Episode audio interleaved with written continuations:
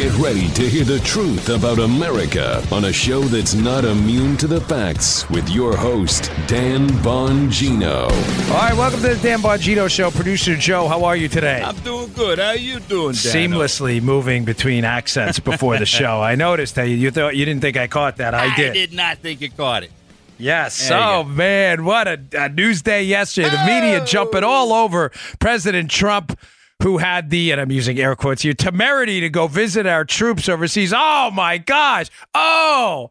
What unbelievable. How dare he visit troops in a conflict zone? That son of a And a. of course, the media had to make a story, a negative story out of that. So, yeah. um, this is one of those rare circumstances. You know, I hate personal stories on the show because I don't waste your time, but this will not be a waste of your time because this is one of those rare stories where I have unique expertise and insight into this specific situation presidential visits to war zones. And I am going to debunk and expose the absolute media heresy and stupidity yesterday uh, and just embarrass them because I, I like doing that. And they're actually good at doing it themselves. we need some All music right. for this piece. We do. We do dramatic music, right? Right. We do. Like from Braveheart.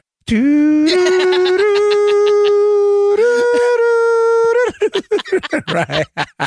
I have the soundtrack to Braveheart. It's All awesome. right. We just, Yeah. I- you know what? If we could run that in the back, we could. SoundCloud would kick us off, right? Yeah, for stealing their music or something. But I don't think you think the good thing is my whistling is so bad it in no way resembles the actual Braveheart sound. So we have no worries on SoundCloud at this point. Hmm. No one will mistake that for actual Braveheart music.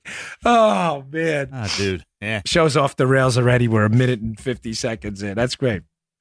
All right, today's show brought to you by Roofstock. Hey, what if there's a way that there was an investing platform out there that could allow you to collect passive income and generate average annualized returns of over 8% in markets across the U.S., not just the ones in your backyard? Sounds good, doesn't it?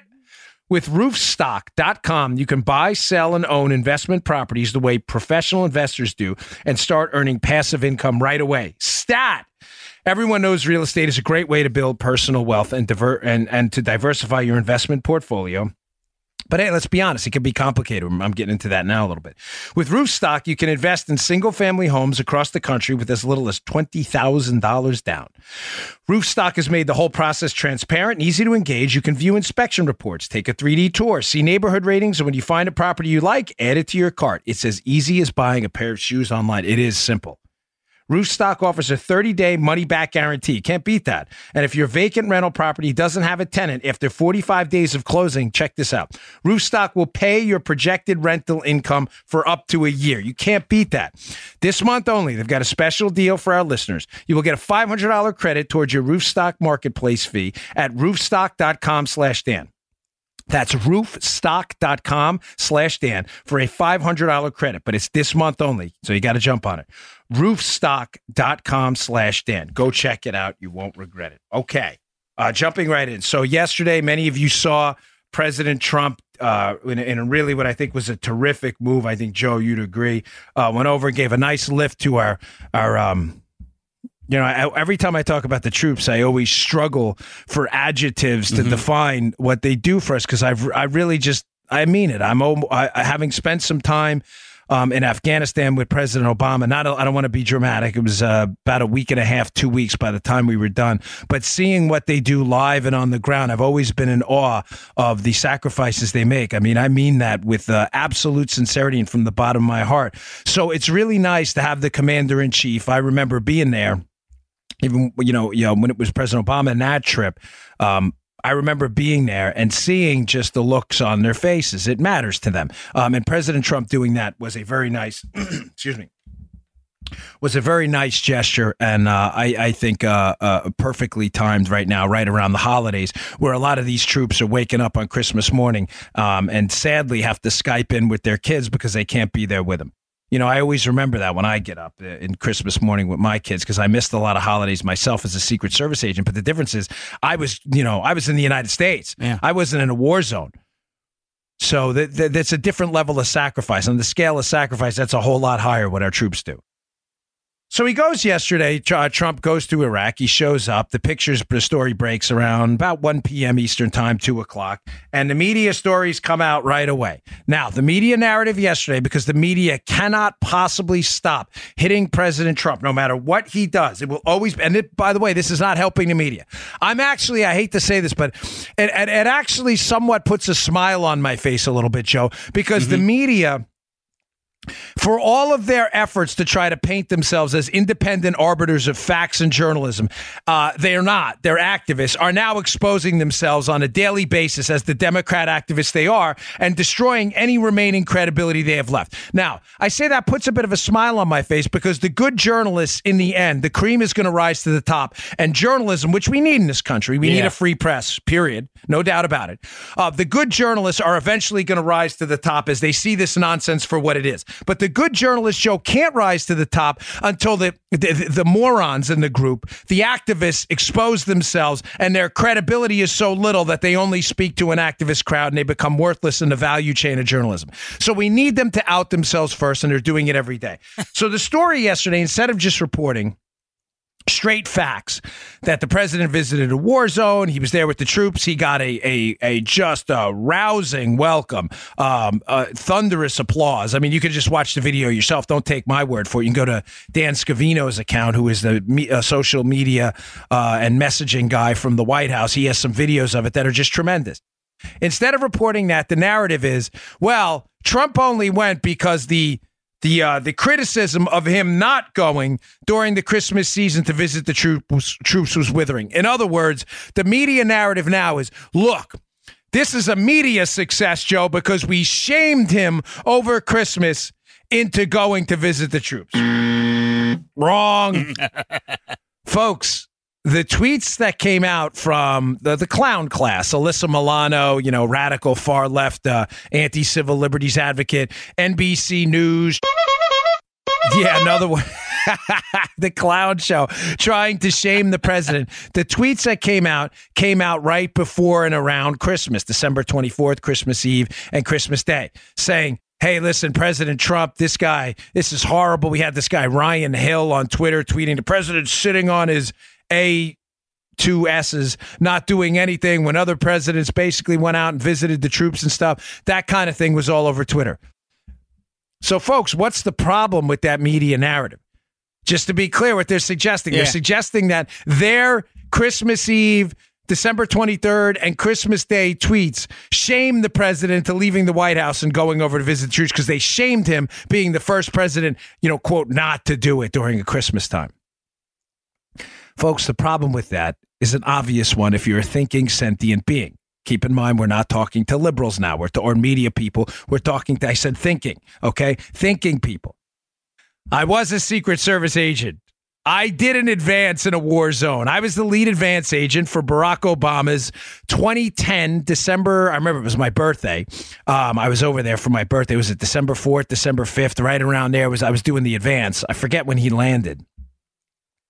I did that advance. I found out about that trip weeks prior. And the advance office knew about that trip weeks prior to that. What does that say, folks? That tells you that this trip scheduled yesterday for the, uh, December 26th was likely planned in probably November. Meaning, way before the media said this, uh, the, the December 24th, 25th, uh, 20, 23rd, 24th, 25th tweets. The president won't, won't visit a war zone. He's the first president ever. He had already said he was going to visit a war zone because they were already planning it. The media's narrative is he was just responding to criticism. How was he responding to criticism if he already planned the, uh, the trip before the criticism? Folks, is, this isn't hard to understand for you, but it exposes these media imbeciles for the Looney Tunes they are. The media is suggesting we criticized Trump right around the holidays for not visiting troops. Then he went and visited the troops only because we shamed him. The problem is the trip was planned before the criticism. So people like Soledad O'Brien, who was absolutely humiliated, uh, you know, far left activist, former CNN host, Um, I don't know what she's doing now. But Soledad O'Brien, who tweeted a similar type thing, Brit Hume just humiliated her on Twitter, pointing out to the fact that unless Trump has invented some kind of time machine to respond to criticism by traveling back in the future and reverse engineering a trip, that Soledad O'Brien was was you know making making herself look like a fool, which she did. She's very good at that on Twitter. Folks, these trips are planned weeks in advance.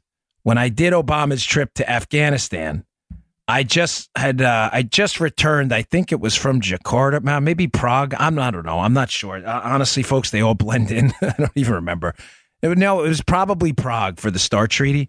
So I get back. I'm super exhausted. I'm tired, and I got a call from the presidential protect. Here's how these trips work: the White House staff advance, especially these high end trips. Very, very few people will know about a trip like this because of the security situation being an active war zone or a conflict zone. The security situation is very dangerous. Very few people are read in on these trips. Very few. I mean, a handful probably uh, the operations guy in the White House, maybe the you know the deputy chief of staff, the chief of staff, and a limited number of staffers. And on the Secret Service side, it's probably the special agent in charge, the deputy special agent in charge, uh, a, a GS fifteen. And the lead advance agent who know about the trip, and then some uh, WHAMO people, White House Military Office at the high level. It's very, very limited. I'd say realistically, probably less than less than twenty people who are read in on those trips. That right? makes sense. Yeah. Yeah. Tighten it up. Set, tighten it up. Keep it tight. So the way it works is I get the call, and this was, again, weeks out from the actual trip to Afghanistan by Obama, just like it happened on this Iraq trip now. And I was tired because I was I was getting off a pretty, you know, heavy time change from Prague, and I had taken a couple days off, and I got a call from the Presidential Protection Division, the operations section, and they said you need to come in and talk to the DSAC, the Deputy Special Agent in charge of the President's detail. That's the number two guy. So I go in and. I thought I was in trouble for something. I, I, I, I thought like maybe something happened on my trip, which I nothing. You were great. Nothing happened. I was like, did I did something? I miss, uh, you know. so I go in, I sit down with the this guy's name was uh, Vic. I won't say his last name, but he was a nice guy, and he says, "Dan, before I talk to you, I need you to sign this non-disclosure agreement." And I'm like, "Damn, what did I do on this trip? Like the Prague and Jakarta trips had gone great. I got positive reviews. I thought that I screwed something up, so I signed it." He said, "Listen, here's the deal." I mean, I can talk about it now. Obviously, the trip already happened years ago, so there's nothing classified about. it. You could Google it online. He says uh, President Obama wants to take a trip to Afghanistan. And I was like, wow. And I knew right away. They're like, we want you to do it. Now, at the time, I had already done uh, multiple foreign advances as a lead advance agent. That's pretty uncommon. I am not trying to pat myself on the back or impress you, but if you're a lead advance agent on the detail, it's a very limited number of people. To get one foreign advance is a big deal. Um, to do you know, uh, I think I had done two at that point. I did Prague and Indonesia. To do a third is is a lot. Um, you know, it's it's a lot to do. It's uncommon. But he said, I think you're the guy that can handle it. You know, where it's on a, a little bit of short notice with us telling you now. But can you go over and you know go to Andrews tomorrow and fly out to Afghanistan and do this? That was a couple weeks before the trip. Now, keep in mind, again, they knew it probably a week or two weeks before that. All I'm suggesting to you is these things take planning. I had to go to Afghanistan. Uh, when I landed on the ground, I forget what they the cover they had. I think I was a DOD. Uh, I was I was there to support a Department of Defense. They were telling the troops on the base that it was the Secretary of Defense or some higher up from the Pentagon was coming in and I, I was supposed. I think only the the two star general on the base actually knew it was President Obama. You get what I'm saying, Joe? Yeah, they don't want to give up the trip. Yeah, you almost have the, to have every step wired, don't you? I mean, all the way through. yes. But they obviously they know the, the troops on the base are bright. Uh-huh. They, these yeah. are you know these are smart guys. They've been there forever. They yeah. know when something's uh, something's going on, so they know there's going to be a rally so they had to tell him a story, and I think it was General Campbell. I'm pretty sure he was the two star on the base at the time. He was a he was a big guy. He was very professional, good good guy. But I would sit in the briefings with them, and uh, we would and everything was under the guise of that it was some higher up in the Pentagon coming in, and only on game day when Air Force One landed were people like, "Wow, it's the president!" Man. Like the actual president showed up. So, just to debunk that story first that the president was responding to criticism. You can't respond to criticism on December 23rd and 24th if you plan the trip in November. You can't, but don't let that get in the way of another stupid media narrative. No. Secondly, another dumb story that needs debunking immediately. Uh, CNN, I tweeted this out yesterday. Uh, just one of the dumbest, most ridiculous stories I have ever seen. I tweeted out, This is what happens when you run out of negative anti Trump stories to report this kind of stupidity. There's actually a story on CNN Politics. I hate to even give them the clicks, but it's almost worth reading for the stupid. Did you see this, Joe? That I think. the troops who brought their MAGA hats, Make America Great Again, Yeah. the red hats, to the rally for Trump to sign, may have been guilty of Hatch Act violations. In other words, political activity when on duty. Oh. Oh my God. Do you understand how stupid that is? Seriously, do you understand how nitpicky you have to be to now to be clear on this so you don't think I'm speaking with forked tongue. I did the advance with Barack Obama in Afghanistan. People brought everything. People were taking selfies, people were bringing bumpers, stickers, whatever the president could sign.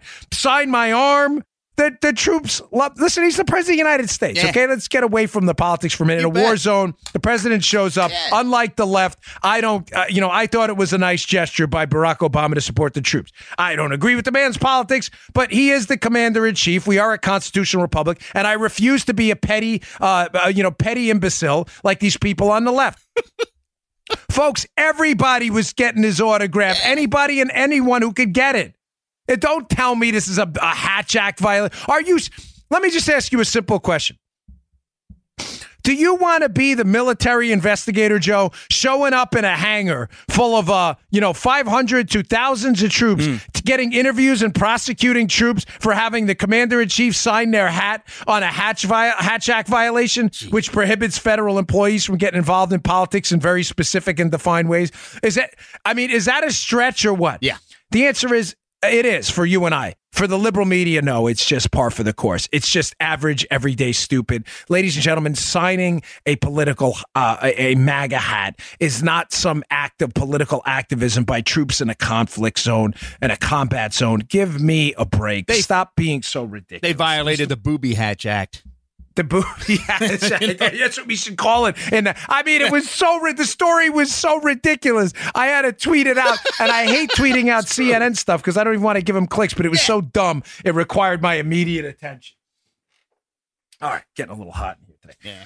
All right, I got a lot of other stories to get to. I spent a little bit of more time on that than I intended, but uh, given my experience in the arena, I thought it relevant just to expose the media for what they are. Uh, folks, the Democrats are going to have a serious shutdown problem coming soon. Um, the shutdown, uh, partial government shutdown, uh, as I you know said to Joe the other day.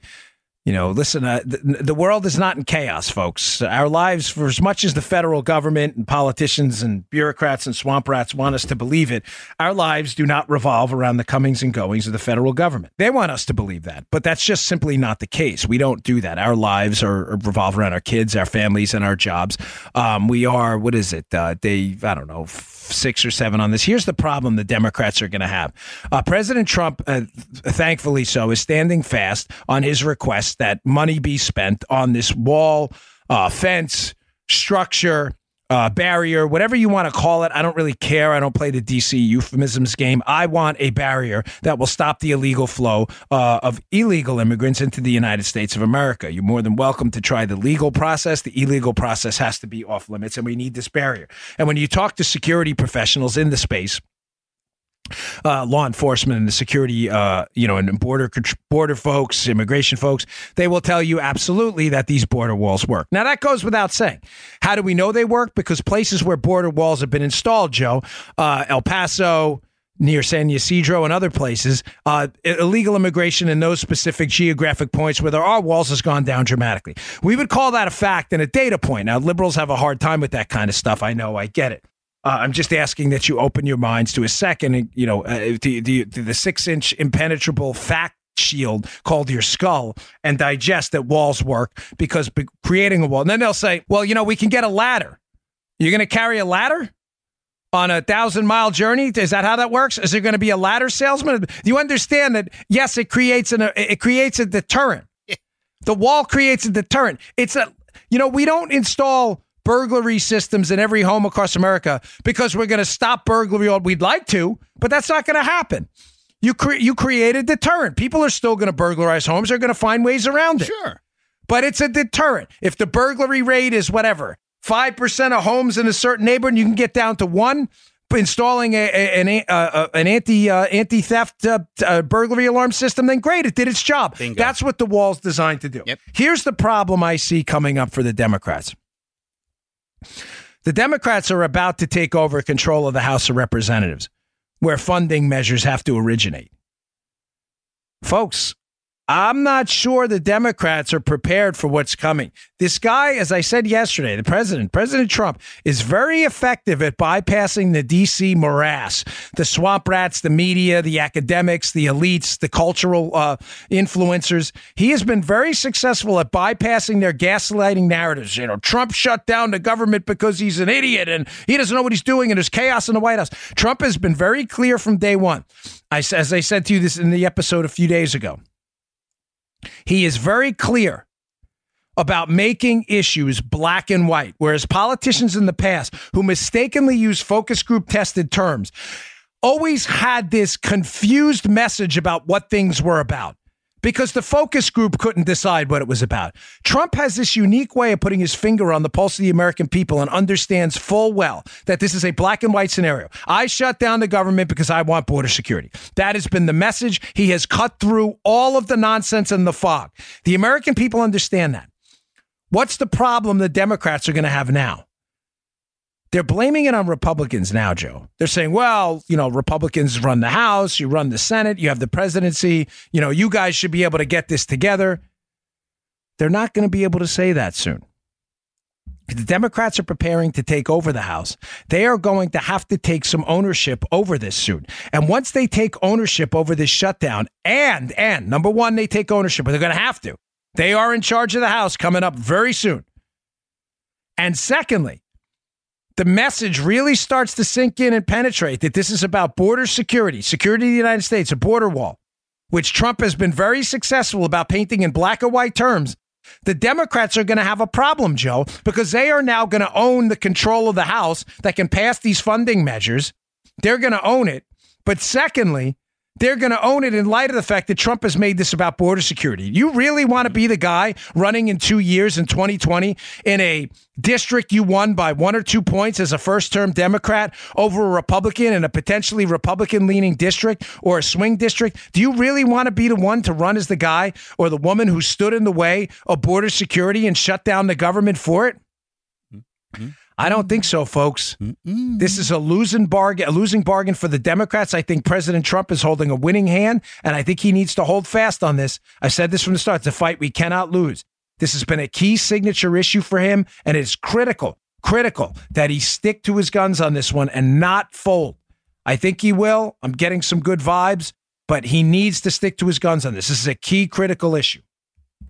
All right. Um, I got a lot more to get to. Yesterday's show uh, had three, four stories that I had to skip because we, uh, I was so into the the story about uh, Trump and and how we're in a real kind of different battlefield morality right yeah, now. You were rolling Uh, thank- yesterday, dude. Yeah, thank you for the feedback. I got a lot of emails on that show, so I really appreciate it. Mm. Um, okay, today's show also brought to you by our buddies at the Farmer's Dog. Hey, dog food companies claim to use natural ingredients, but what kind of beef or carrots can sit in a paper bag for a year? Come on now.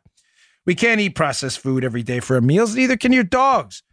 Introducing the Farmer's Dog, the company helping dogs live long and healthy lives with nutritious, fresh, ready to serve dog meals delivered directly to your door. My mother in law's dogs love this stuff. Love it. You got to see their faces and the tails. I love the tails when the, when the food comes out. Listen, clever marketing has convinced Americans to feed unhealthy kibble and canned mush, but the farmer's dog is different. You just go, you complete a short online quiz about your dog, and a vet developed plan is created just for your dog. Food arrives at your door in pre portioned packs, ready to open and pour. It's easy. And here's the deal it looks and smells like real food. Why? Because it is real food. It is the real McCoy. And food matters. Adding fresh food to your dog's diet can reduce some cancers by close to 90%. Start feeding your dog better today. Try a week free at thefarmersdog.com slash Dan. Plus, get free shipping at thefarmersdog.com slash Dan. That's thefarmersdog.com slash Dan. Go pick it up today. Hey, great piece in the Hill. Please read the show notes. I've got a lot of really good articles in there. Uh, one which I'll get to in a moment at uh, what is it, American Thinker, where people are finally coming around, Joe, to the theory we've been putting out there for months that the Mueller probe's sole purpose right now is to cover up the crimes of, in fact, the Democrats, the Obama administration, administration and the swamp rats involved in the spying operation on Trump. So there's a really good piece in the American Thinker about this that lays it out pretty good. I'll get to that in a second. But there's also another great piece in The Hill by uh, a, a former senior level manager in the FBI, a guy by the name of Kevin Brock who points out some some uh, a couple of things about the Mike Flynn interview. Three oddities. I'm going to go into two of them. Three oddities about the Flynn interview, which folks, I got to tell you, I, I, mean this. When I first saw the headline, I, I maybe shouldn't say this. I I was kind of like, ah, we've done a lot on you know General Flynn. Maybe it's time to cover something else. Mm. But you know, of course, headlines rarely dictate what's inside the story. I read the story by this uh, this uh, gentleman, Kevin Brock, and I was like, damn, this is a really, really good piece. Really good. And it covers it. Me, I was not an FBI agent. I was a Secret Service agent. So I'm not as familiar, although I'm familiar with the, the, leg, the, the, the judicial process for getting people in the system because it's the same for everyone. I'm not familiar with the FBI's paperwork specifically. They do investigative summaries called 302s. In the Secret Service, they were called MRs. There's a different reporting procedure, timelines, and everything. But this guy, who was a senior manager in the FBI, pointed out these three oddities, and I'm going to go into two of them that are just fascinating. I want to put out there. Here's number one. He says, listen, the Mike Flynn interview at the White House by Peter Strzok and Joe Pientka of the FBI. Of course, it's just days after he, you know, the President Trump takes office and he is the national security advisor at the time. Mm-hmm. We all know the interview where they go and interview him about the uh, transcript of his call with the Russian ambassador when he was the incoming national security advisor. Many of you are familiar with the story at this point. This guy who was a manager in the FBI says, you know, there's a real kind of interesting part of this that, you know, people aren't considering here. And he says one of them is that there was a 302 generated immediately on it. Now, the 302 in the FBI is just an investigative summary. I interview Joe about a bank robbery. I go back and I fill out my summary of what Joe said. And in the FBI, those are called 302s. Okay. Well, what's what's so weird about a, a 302 being generated immediately? That doesn't sound odd. Well, I didn't know this. He says, I thought it was a counterintelligence investigation, though. Which it was. Remember that Asha? Ra- Ra- I, am I'm, I'm sorry. I'm not, I don't mean to be rude. I'm not being. I can never. I can't pronounce her last name. I don't want to be obnoxious about it because I'm not trying to be a jerk. Uh, so I don't want to say her name wrong. But she she's an analyst at CNN, former FBI agent. She keeps it. This is one of her big things on Twitter. Said this was not a criminal investigation. I, I, guess she forgets Mike Flynn was prosecuted criminally. I'm not really sure where she's going with any of that. Um, but her big thing is this is a counterintelligence investigation. So she may have an answer for this. And if she does, again, she was in the FBI. She's probably intimately familiar with their administrative procedures. Again, I, I was not in the. I was a Secret Service guy. We had different administrative procedures. But I'd like her to explain this one away because she keeps saying, "Yeah, but he they were there under the guise of a counterintelligence investigation." The author of this piece, Joe, says, and why was it 302 generated? Huh. Because in counterintelligence investigations, Joe, he says they don't generate 302s because the information on counterintelligence, counterterror type investigations is usually classified oh. and is typically transmitted via EC, electronic communication, and not via 302s. Now, again, there may be an answer for this. That's fine. I'm willing to accept. Unlike the left, I'm open to hearing your explanation. I mean it.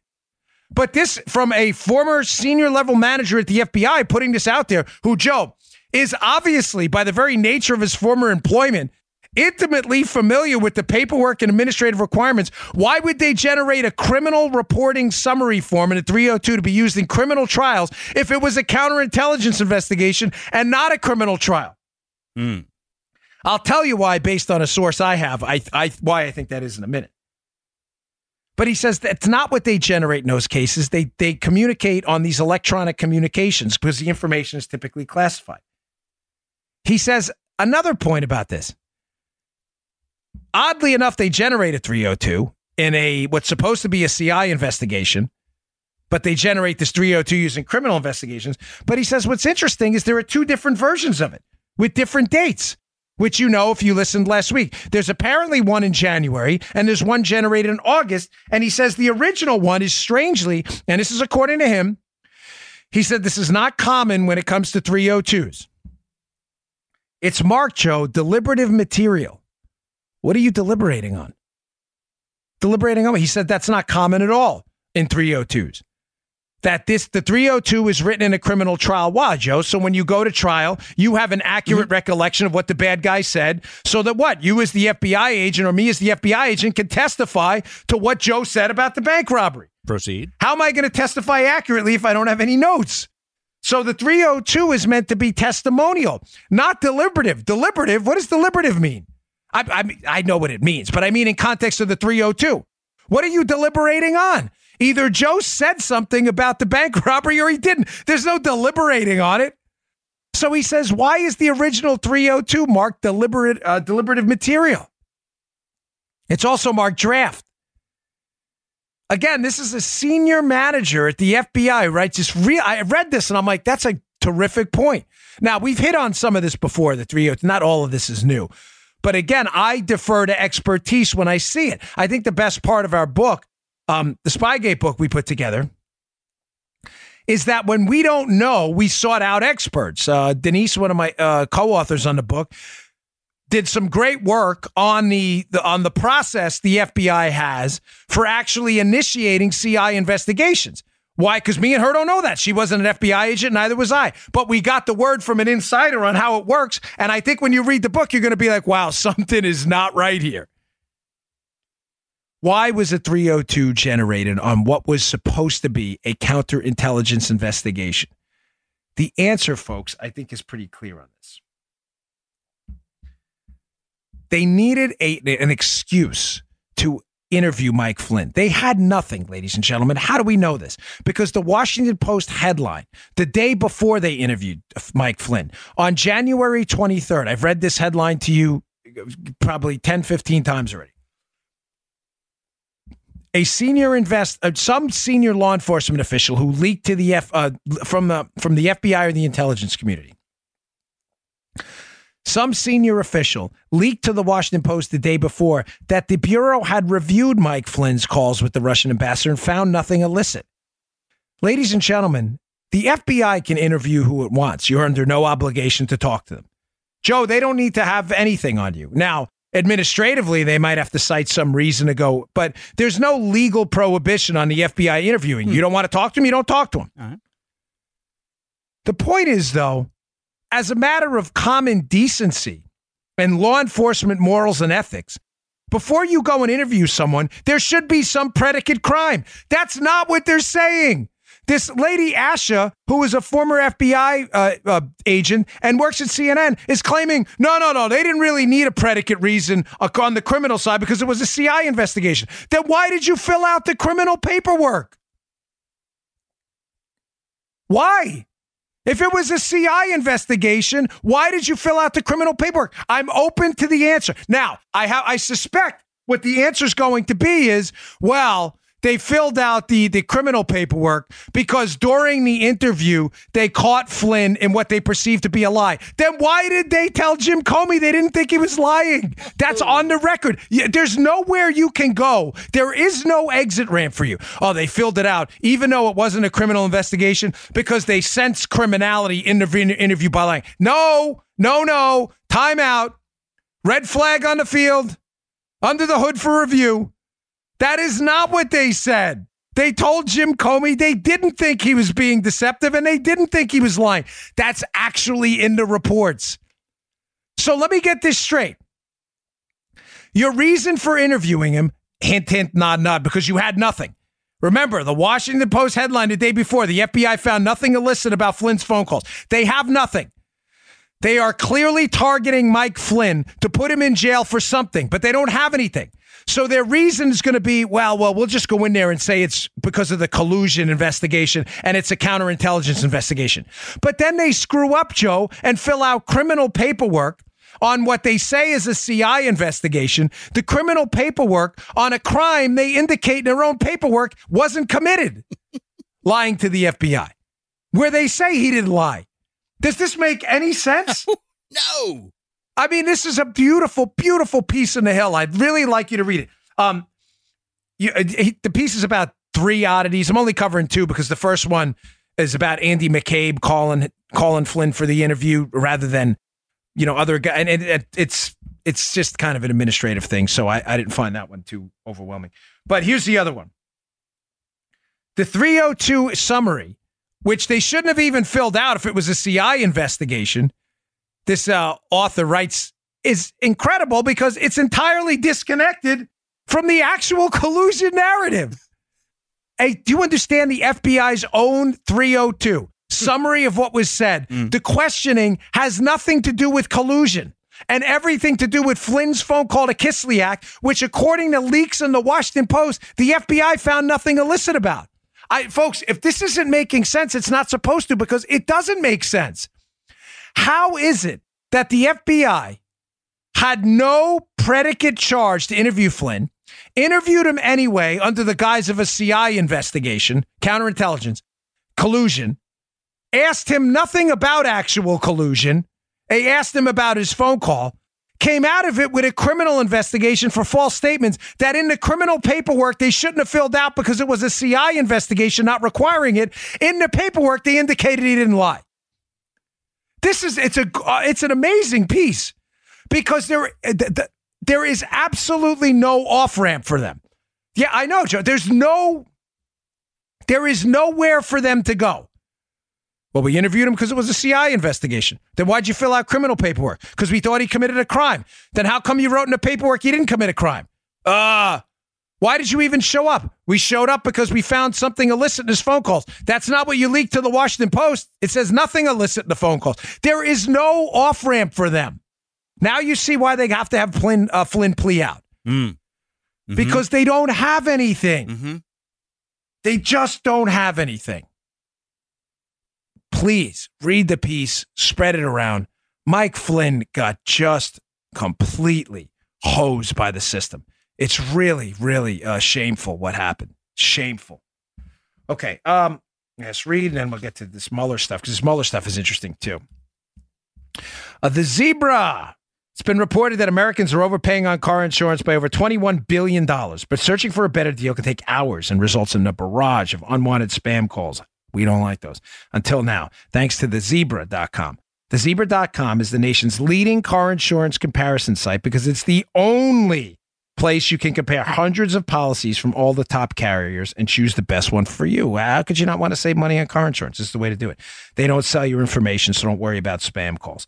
Just answer a few questions on a simple, fast form, and they'll find you the best rates and coverage in your state. It's so simple. TechCrunch said it best. The Zebra is kayak for auto insurance. It's quick, it's easy, just an honest way to compare car insurance quotes from all the top providers all at once. Go today and start saving at thezebra.com slash Dan, thezebra.com slash Dan, the zebra, Z E B R A, thezebra.com slash Dan. Go check it out.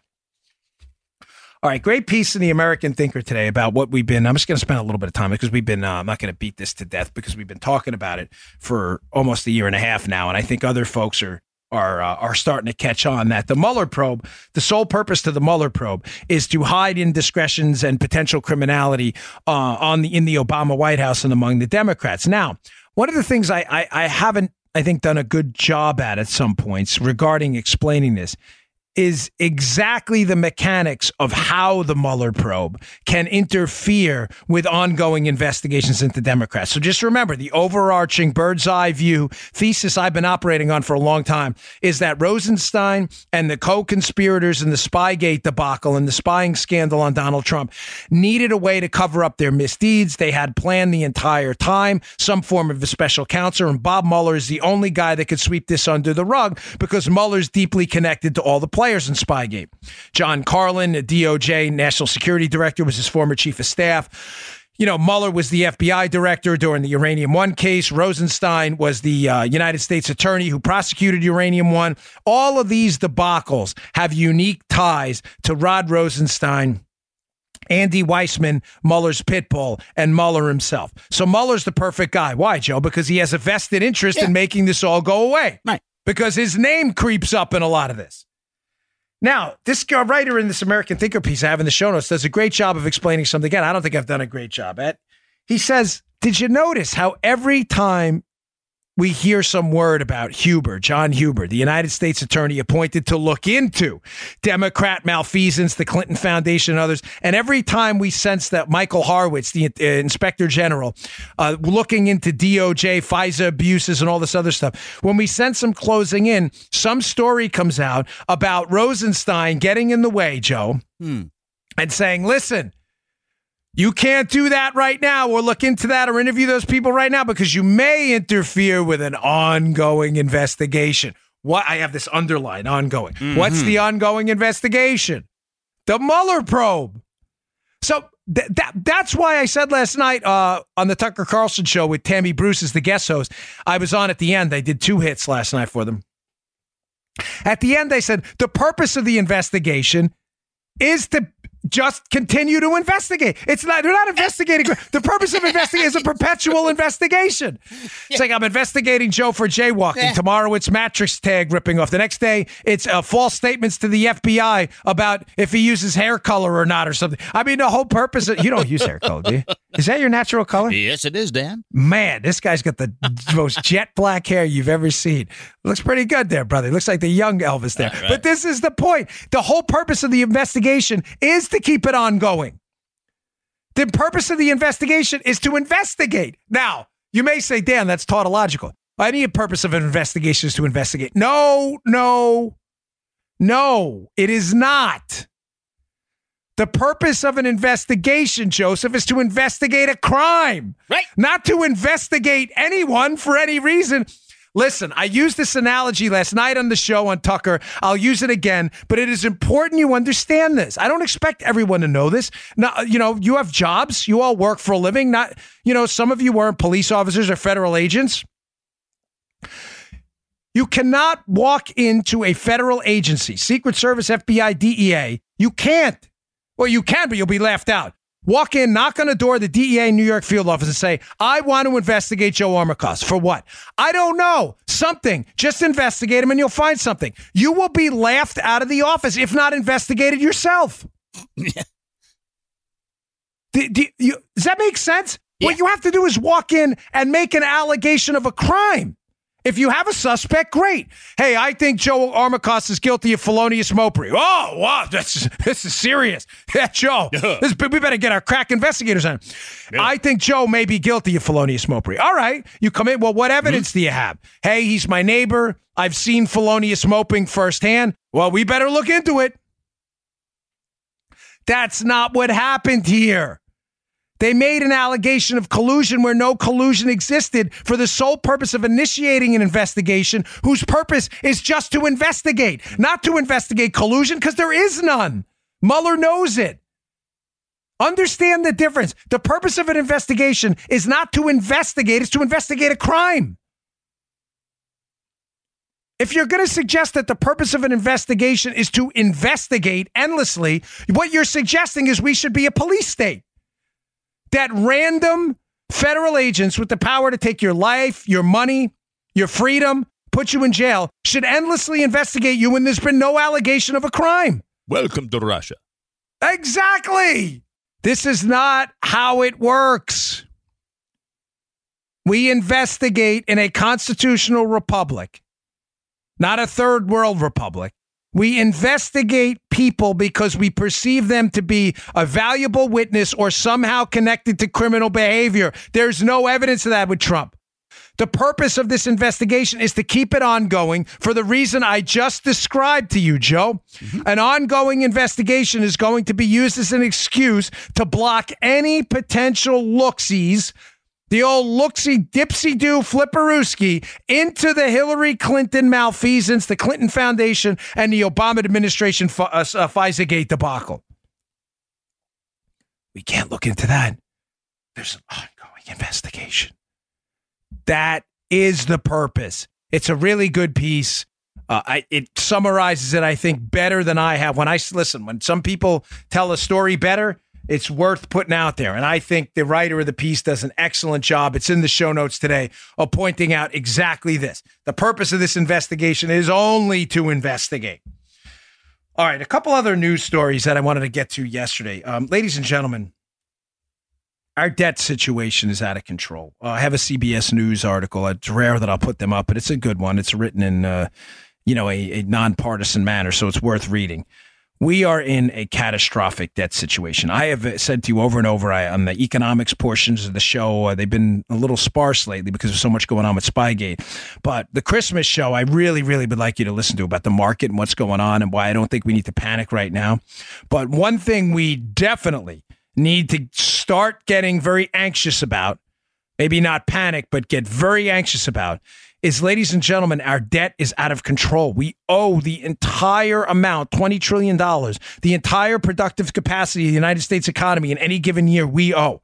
We have never, as the article points out, held this kind of a debt load in a in a, a general uh, period of non-global war. Uh, we haven't at any point. You know, World War II and other times we ran up debt to pay for and finance. You know, a major international conflict. We have never held this kind of debt load while not being involved in in an enormously uh, deep footprint military acts like World War II and World War One. We're in conflicts now. There's no doubt we're in war zones now. No doubt about that. But not to the level uh, extension wise of our military we were in World War II, World War One.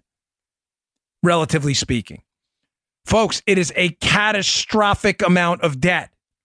What's the problem with it? The problem with it is we're not growing fast enough at this point. If we can get to four and 5% of growth annually, which is a lofty goal, we may be able to get a lid on this. But if we don't, here's the problem interest payments on the debt. For, folks, forget about paying the debt down. Interest payments alone, not principal, are projected by 2023 we're talking about less than five years away. Interest payments annually are projected to be $600 billion. Billion, not million, billion. Folks, we're not even paying down the debt at that point. It is just interest payments alone. Put that in perspective. We are talking about almost the entire military budget all together in interest, not principal. We are not taking this problem seriously, folks. We are, the people in this audience. The problem is lawmakers we elected to do something about it are not taking it seriously. And the problem with this debt situation is at some point, remember what Milton Friedman says all debts are paid either by the debtor or the creditor. This is, again, these are tautological things, but they, they escape the left and big swamp rat Republicans. All debts are paid. We owe $20 trillion. It is going to be paid by the debtor or the creditor meaning the person who lent us the money is going to pay back that debt. How? By lending us money they never got back. Mm. They paid it for us. That's not a good thing, folks. Because why? Then they're never going to lend us money again without an outrageous interest rate payment back. All debts are paid. Either you pay back the debt or the person who lent you money pays it by never getting their money back. They already paid it we will have catastrophically high. You think 2.5% interest rates are a big deal now? How does 15, 20, 25% sound if the country goes bankrupt? Ouch. Who's going to lend us money, Joe, if we don't pay back the people we owe money to now? We'll have a Greek Italy type situation. Say, oh, that can't happen to us. We're the world's reserve currency. Ladies and gentlemen, it can happen to us. Major world economies Look at the collapse of Argentina's economy. They were they were one of the top five economies in the world. They they had an entire complete collapse of their economy. Then what happens? Then the United States will have to print money, leading to hyperinflation. You'll be walking wheelbarrows full of money in the local, uh, you know, Publix to get a loaf of bread. We have to start taking this problem seriously. Now, not to be macabre and and and you know, uh, just I don't want to do I don't want to depress anybody. There is a way out of this. If we just, because I understand the jellyfish up on Capitol Hill don't have the nerve to actually do what's necessary. I get that. Sadly, I've had to accept that fact. Uh, I, I wish I hadn't, but there are very few good people up there. If we just put a lid on spending, we're gonna we're we're gonna hold the ceiling on our federal budget at the what is it 3.94 trillion roughly we're at now if we're just not going to grow the budget anymore, if we can grow the economy and stop growing the budget, and we can grow the economy through these tax cuts, deregulation, and generally controlled government spending for a while, we can grow out of this and make that debt less impactful relative to our national income. But we can't do that while we're spending money like a bunch of Looney Tunes. Just cap it for now. Just cap and do that, that. I mean, there were a number of ideas. Use? Uh, Sean used to promote that that penny plan. That's what wasn't a bad idea. Cut a penny of spending out of that's it. Just put a penny out of you. How hard is that? They can't even do that. All right, two other quick stories I wanted to get to yesterday and I didn't. Um, number one, is uh, Bill Barr, who has uh, been nominated for the Attorney General spot under uh, Donald Trump, is being attacked for a memo he wrote which assailed the ridiculous notion that the president could be charged with obstruction of justice for administrative decisions like firing Jim Comey. Hmm. Folks, the Barr, what you'll call the Barr memo. Barr, as a private citizen, Joe, he's now the nominee for attorney general. But mm-hmm. just to be clear, as a private citizen, wrote a memo to DOJ, and he's clear in the memo, Joe. He has no inside knowledge of the Mueller probe or anything like that. He's writing it as a private citizen, wrote this memo, and in the memo, he lays out a very well articulated case. Andy McCarthy uh, has done a great piece on National Review about it that the president cannot be charged for obstruction of justice for hiring and firing decisions within the executive branch. In other words, you can't charge a president for obstruction for firing Jim Comey. Doing his job. Of, doing his job, of yeah. course, which was a good, looks like an even better decision by the day, by the way. He is being assailed on this thing. Bill Barr, because the left is looking for any reason to bottle up anyone uh, looking to get into the Department of Justice that doesn't commit fully to the impeachment of Donald Trump. But that's what this is about. But here's a quote from the Wall Street Journal about the Barr memo, because you're going to hear about it says Mr. Barr's closely reasoned argument addresses the federal statute that criminalizes witness tampering and destruction of evidence. He focuses on the part of that law that imposes liability on one who corruptly alters, destroys, mutilates, or conceals a record or other object or attempts to do so with the intent to impair the object's use in an official proceeding or otherwise obstructs, influences, or impedes any official proceeding. Mr. Barr focuses in particular on the otherwise clause. In other words, why did I read that to you? If you're going to obstruct justice, Joe, as the president of the United States, and you're going to dare charge him with that, mm-hmm. it has a very specific meaning, which he just laid out. None of those things were actually done by Donald Trump. There was no destruction, mutilation, concealment, or altering or a record or object or attempt to do so. The investigation into uh, into Mike Flynn, which was why he uh, you know, uh, one of the allegations, well, you know, he, he possibly could have fired Comey to stop the Flynn investigation. That the Flynn investigation continued. He fired Comey for obvious malfeasance and misfeasance in office. There was no obstruction, mutilation of records. So, just to be clear on that, the obstruction charge has a very specific meaning. It doesn't mean whatever whatever the Democrats think it means, and it certainly doesn't mean administrative decisions made by the President of the United States. Another story I wanted to focus on because it's important is the, Department of Education under uh, Betsy DeVos has been doing some really, uh, really terrific things. They rescinded an Obama discipline policy through a guidance letter that was causing havoc in a lot of inner city and, and lower income schools and some, you know, the, not just lower income, some middle income area schools as well. The Obama administration sent out a guidance letter to these schools, Joe.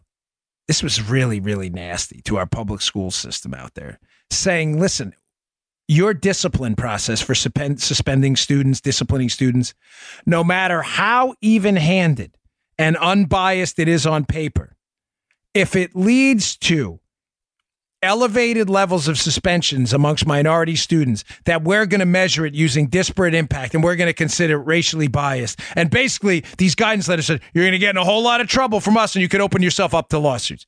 So, in other words, it doesn't matter if the procedure on its face shows no signs of bias.